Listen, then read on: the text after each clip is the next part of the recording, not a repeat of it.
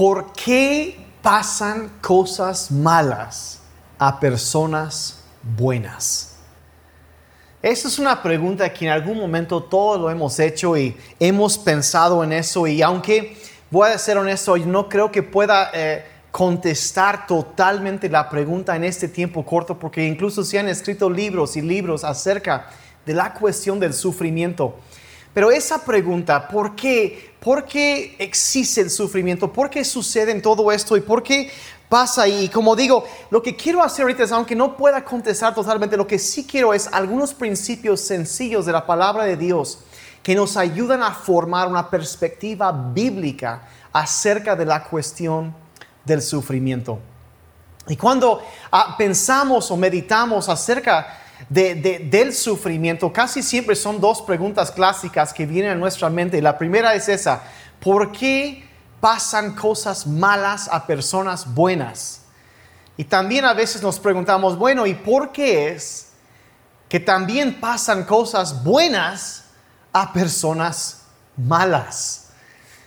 Y ambas cosas eh, nos preguntamos y honestamente esta pregunta o esta cuestión es la razón que a veces a muchas personas incluso se han alejado de Dios cuando no han llegado a las conclusiones correctas. Así que es importantísimo que nos informemos de acuerdo a la Biblia. Porque suceden situaciones en la vida y a veces vamos según nosotros vamos bien por la vida y, decimos, bueno, ¿por qué me pasó esto? ¿Qué está pasando? ¿Por qué me pasa esto si estoy dando mis diezmos, si estoy siendo fiel, estoy honrando a Dios? ¿Por qué tengo problemas? ¿Por qué sucedió esta pérdida, esta, eh, esta muerte? ¿Por qué sucede? ¿Por qué pasó? Y esa pregunta, bueno, ¿por qué está pasando? Y lo que quisiera hacer hoy es indagar un poquito en lo que la Biblia dice acerca del sufrimiento y lo que podemos aprender acerca de él. Y, cuando se habla de sufrimiento, yo creo que el libro que más, ah, más habla de esto en toda la Biblia es el libro de Job. Es justo antes del libro de Salmos y probablemente es uno de los libros más difíciles de entender en toda la Biblia y a lo mejor el que menos leen muchos. Y, y, básicamente la, premisa es que este hombre Job era un hombre con mucho dinero, muy, un hombre de, muy alto ah, nivel en su sociedad y muy respetado y una familia grande, un hombre que Dios mismo hablaba de él y decía que no hay otro como él. Era un hombre ejemplar, un líder en su, comunidad.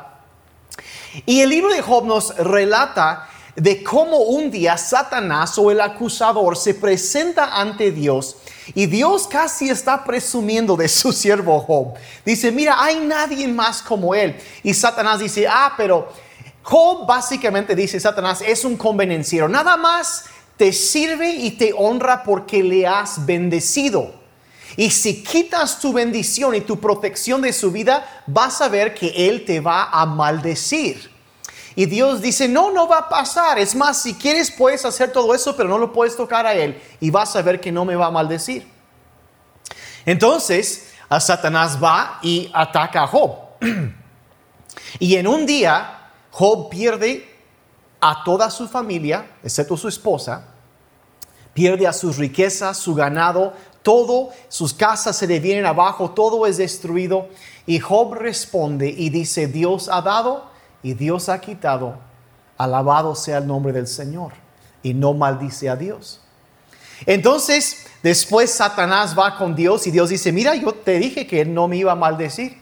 Y Satanás dice, ah, pero la razón que, que, no te maldijo es porque no me dejaste afligido directamente en su cuerpo. Y si él se enferma y empieza a sufrir en su cuerpo, vas a ver que te va a maldecir. Entonces Dios dice, va, bueno, está bien, puedes atacarlo, pero no lo puedes matar. Fija un límite. Y entonces, pues Satanás va y aflige a Job terriblemente. La Biblia dice que estaba cubierto con ampollas y, ah, llagas en su cuerpo y se estaba rascando y raspando para, para quitar las, las ampollas, todo lo que tenía, una aflicción terrible. Y, pero no maldijo a Dios. Y ahí estaba sufriendo y, um, y, yo quizá has oído hablar de una mujer llamada la Madre Teresa en Calcuta. Y ella, eh, eh, eh, una gran mujer de Dios que, que sufrió y luchó con la depresión durante toda su vida.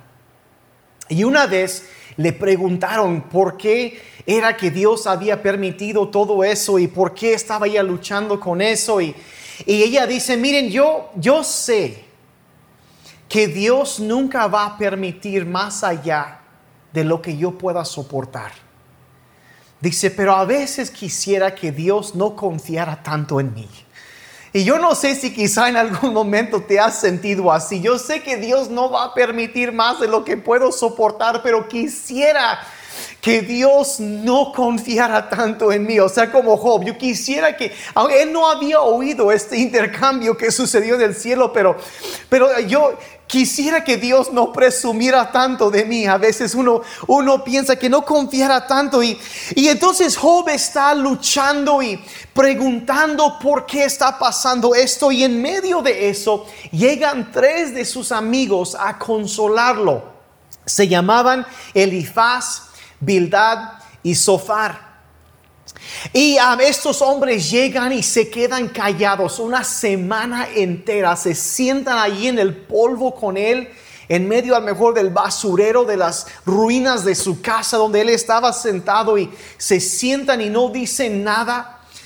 Y, a veces está bien llegar y cuando alguien está sufriendo simplemente escuchar, no, no, no hablar tanto. Pero ellos querían consolarlo y tenían las mejores intenciones y aunque ah, quizá no lo hicieron tan bien, pero tenían el deseo de ayudarlo. Y, y entonces él empieza a quejarse, ¿por qué me está pasando todo esto y esto? Y, y, no, y cuestiona y hasta maldice el día de su nacimiento y como que si deseara morir, pero dice, no, dice, pero nunca habla mal de Dios. Y ellos en, todo esto, cuando después de que él se ha quejado por un rato, sus amigos empiezan a responder, a contestarle.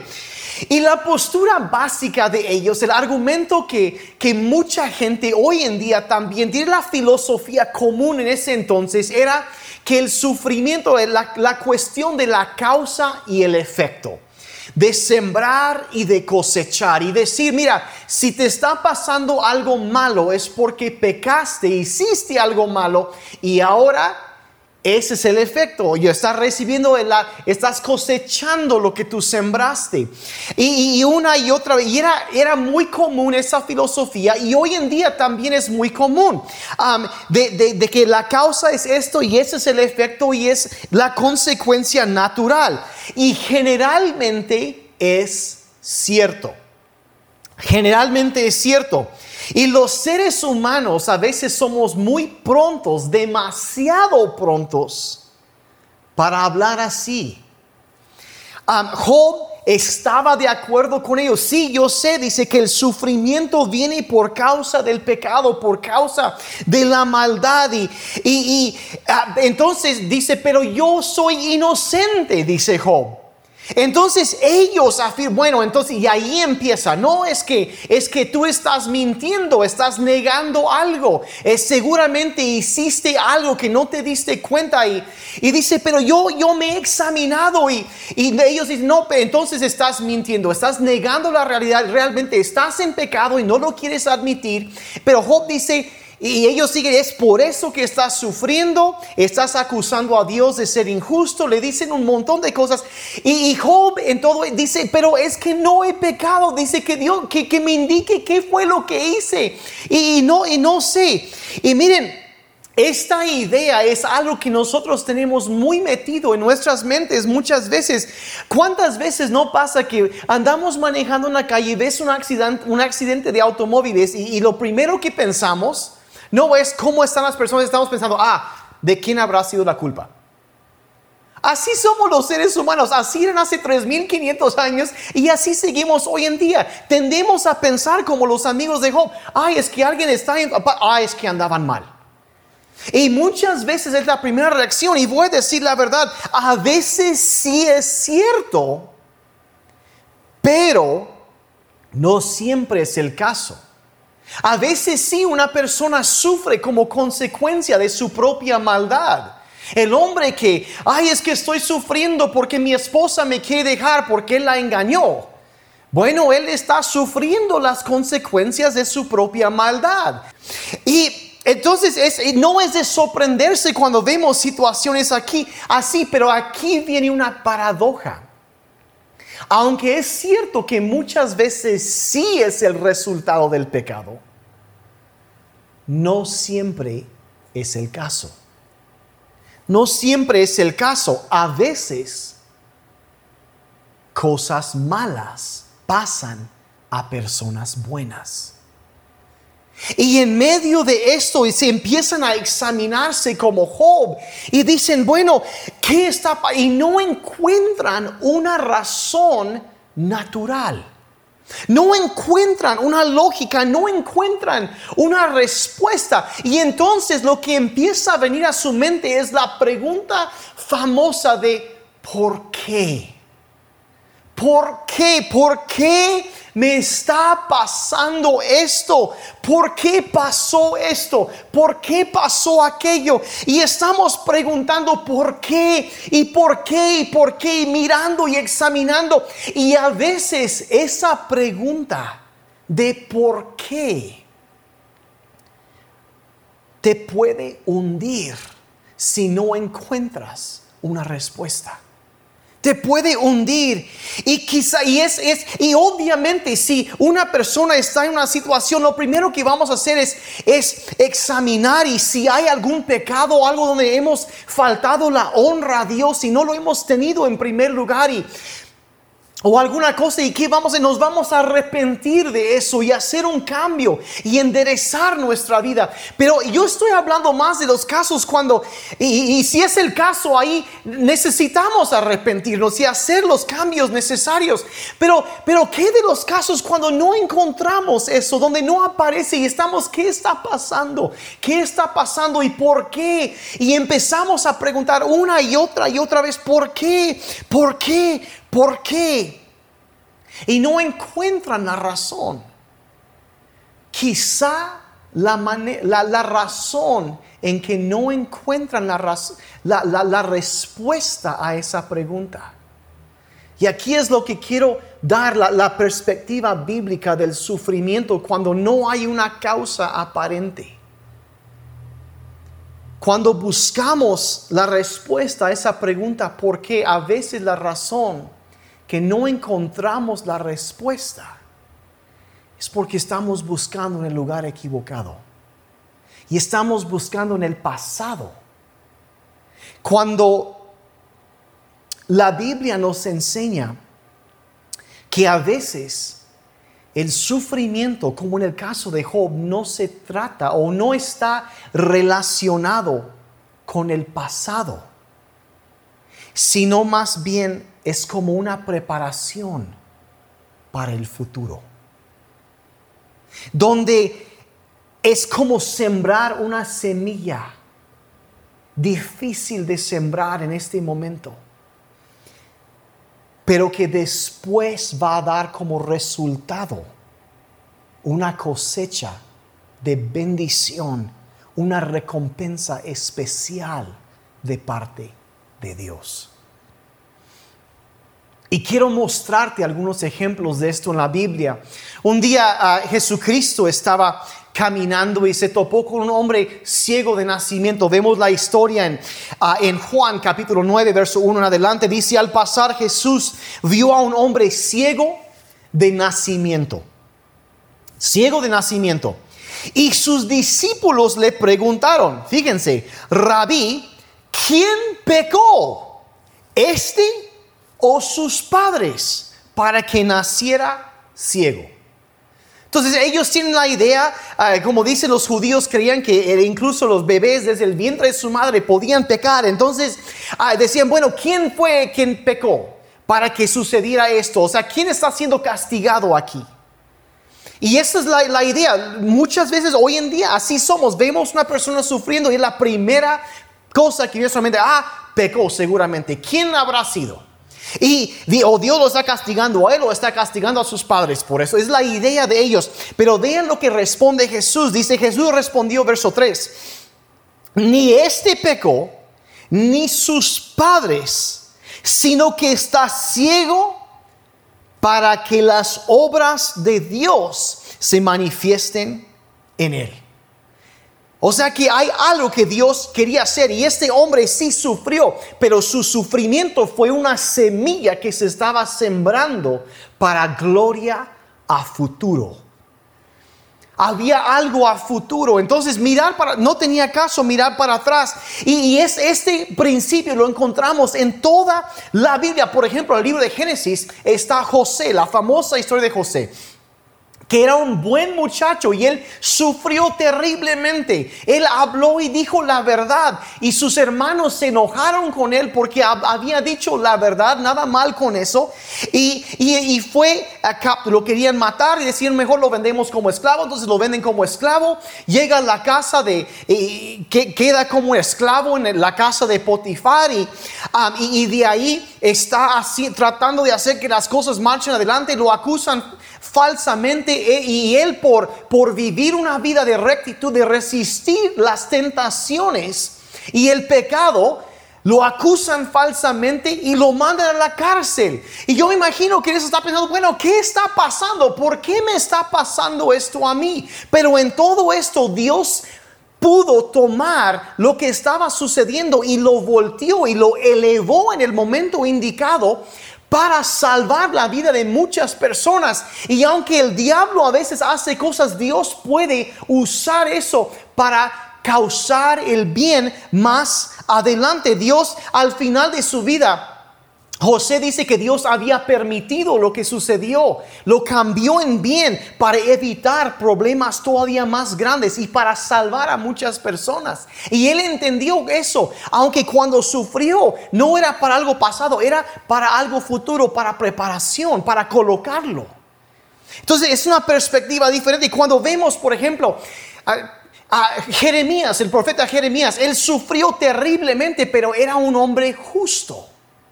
Era un hombre bueno cuando lo vemos y ni hablar de personas como el apóstol Pablo, que sufrió muchísimo, como el apóstol Juan, como Esteban, un gran hombre que, que fue muerto. E, estas cosas, la lista sigue con personas buenas a quienes les pasaron cosas malas.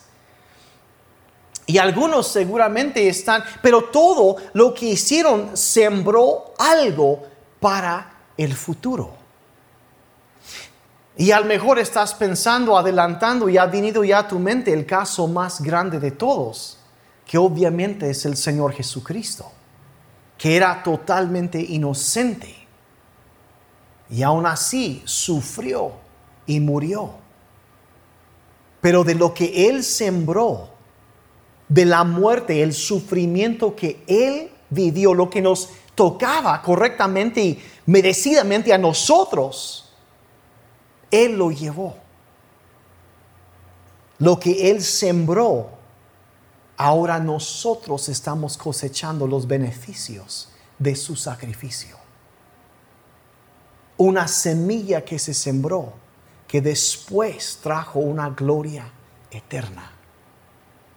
Y Jesucristo mismo hablando con sus discípulos antes de su muerte explicó lo que iba a pasar en las siguientes palabras en Juan 12, 24 dice, en verdad les digo que si el grano de trigo no cae en tierra y muere, se queda solo.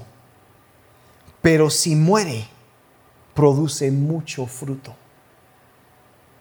Produce mucho fruto y quizá tú estás viviendo una temporada ah, en tu vida en donde estás ah, con esa pregunta ah, en tu mente ¿por qué me está pasando esto?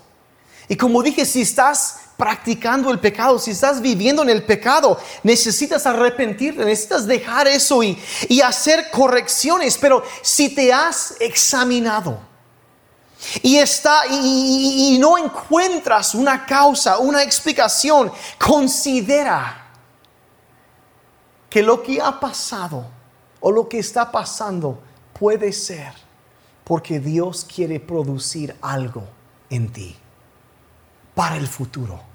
Puede producir, quiere preparar, está preparando algo en ti. Y mira, tú no puedes, ni tú ni yo podemos ver el futuro, pero Dios sí. Y aunque tú no ves ni entiendes lo que está pasando, Dios sí está obrando y, va a producir algo más grande y mejor que lo que puedes imaginar. Y así Pablo lo explicó así en 2 Corintios 4, dice, lo que sufrimos en esta vida es cosa ligera que pronto va a pasar, pero nos trae como resultado una gloria eterna, mucho más grande y abundante.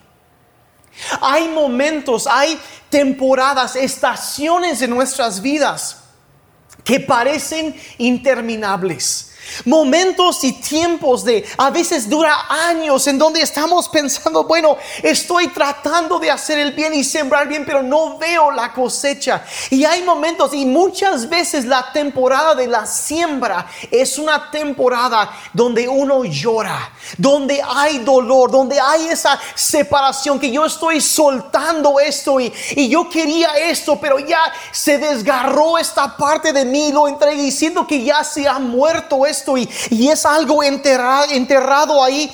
Y, y el salmista habló de esto y dijo, los que siembran con lágrimas, segarán con gritos de júbilo. Dice, el que anda con lágrimas llevando la semilla de la siembra, en verdad volverá con gritos de alegría, trayendo sus gavillas.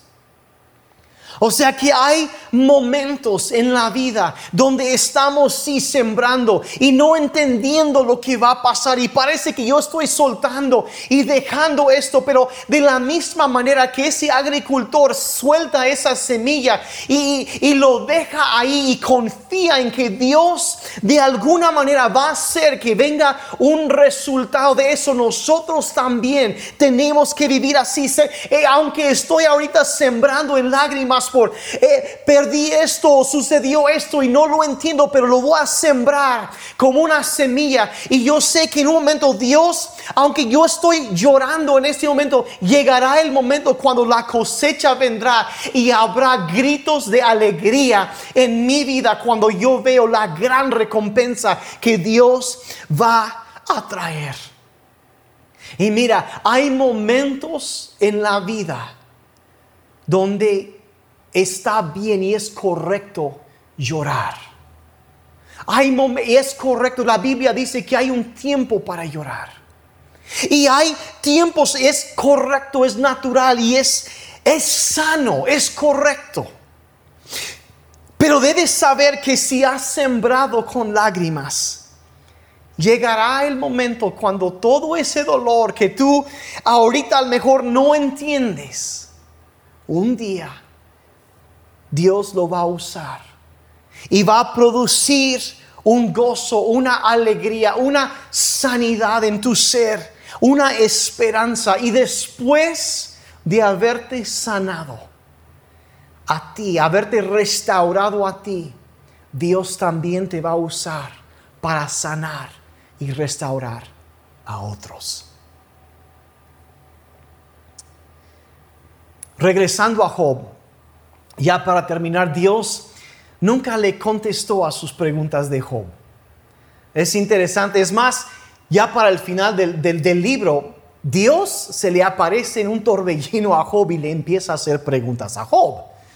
Y le hace un montón de preguntas, pregunta tras pregunta. ¿Dónde estuviste tú cuando yo puse las cimentaciones de la tierra?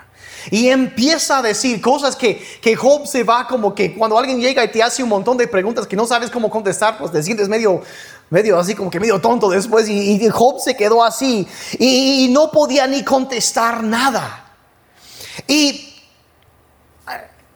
eh, se ha dicho que a veces la única respuesta que vamos a recibir es que no habrá respuesta.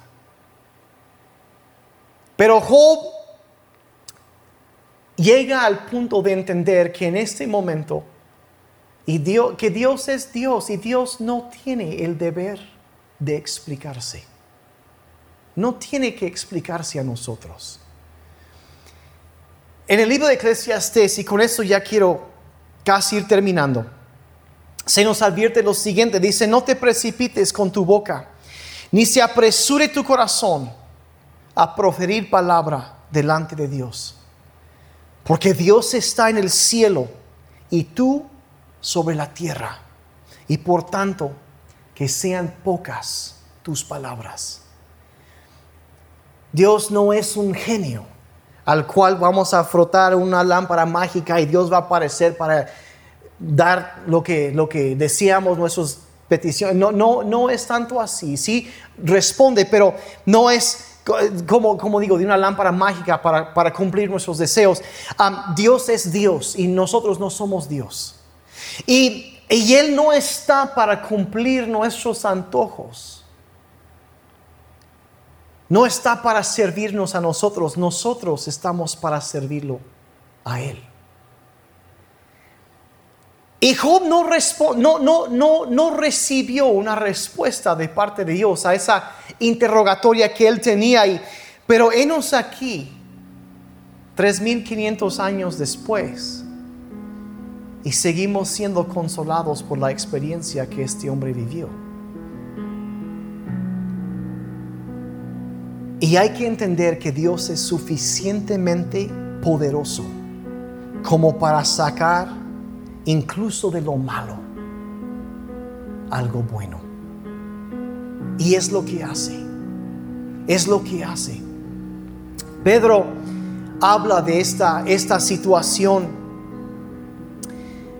Su primera carta, capítulo 4, verso 15 en adelante, y contrasta estas dos cosas. Dice que sí, a veces hay personas que sufren por hacer el mal, pero también hay otro tipo de sufrimiento y dice así el verso 15, dice que, ninguna, que de ninguna manera sufra alguno de ustedes como asesino o ladrón o, malhechor o, por entrometido.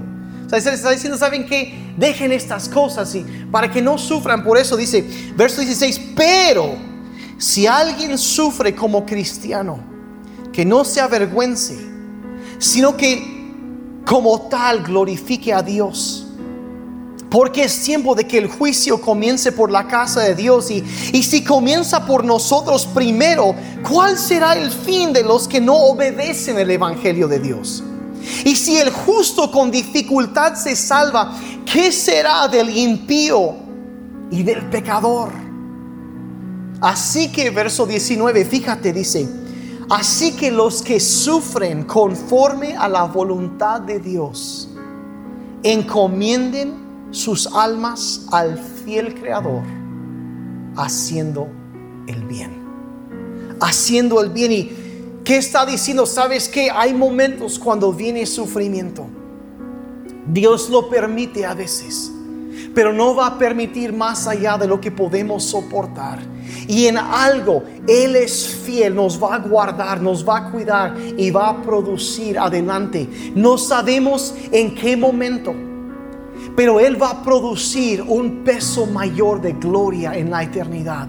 Quizá eh, eh, esa gloria mayor va a ser en esta vida, puede que sea en unos días, en unas semanas, unos meses, unos años más, no sabemos, pero lo que sí debemos entender es que en todo Dios sigue siendo Dios y sigue siendo bueno y nos sigue amando. Y de algo lo va a sacar y va a ser de bendición difícil de ver en el momento, como lo era para Job. Pero a veces hay que mirar adelante con fe y entender que Dios está obrando. Así que si has estado enfrentando dificultades, yo quiero orar por ti en este momento. Y Padre Celestial, yo, yo desconozco la, la situación que, de los que me están oyendo hoy. Eh, que, están pasando. Yo desconozco, Señor, el, quizá el sufrimiento que han pasado. Y yo sé que no, no, no, no puedo contestar todas las preguntas. Pero Señor, sabemos que, que, no, no, no, no, no se puede y no se debe ofrecer una respuesta ligera sin balance y, y, no quiero minimizar tampoco el dolor porque yo sé que es real. Pero Señor, en este momento lo que pido es que podamos, Señor, como Pablo decía, olvidar lo que queda atrás y mirar hacia adelante, puestos los ojos en Jesús. Y Señor, escogemos en este momento mirar hacia adelante cuando no encontramos la respuesta, no entendemos el por qué. Sabemos que nuestras vidas están seguras en tus manos y que tú estás obrando. Y Señor, rehusamos soltarnos de esa fe en tu bondad y en tu sabiduría, que aunque yo no entiendo, tú sí entiendes. Y yo escojo descansar en tu sabiduría. Señor, ayúdanos. Padre, sabemos que y queremos decirte, Señor, que tú eres, que creemos que tú eres más que suficiente poderoso para transformar lágrimas en gozo. Eh, convertir tristeza en felicidad y convertir oscuridad en un nuevo amanecer. Y escogemos confiar en tu sabiduría. Aunque en este momento quizá no entendemos, confiamos Señor en que tú eres fiel y nos encomendamos en tus manos. Te pido Señor que nos des fuerzas para seguir. Que tu Espíritu Santo nos ayude a terminar bien la carrera que tú has puesto delante de nosotros, Señor. Y que en todo seas tú glorificado en nuestras vidas. En el nombre de Jesús. Amén y amén. Amén.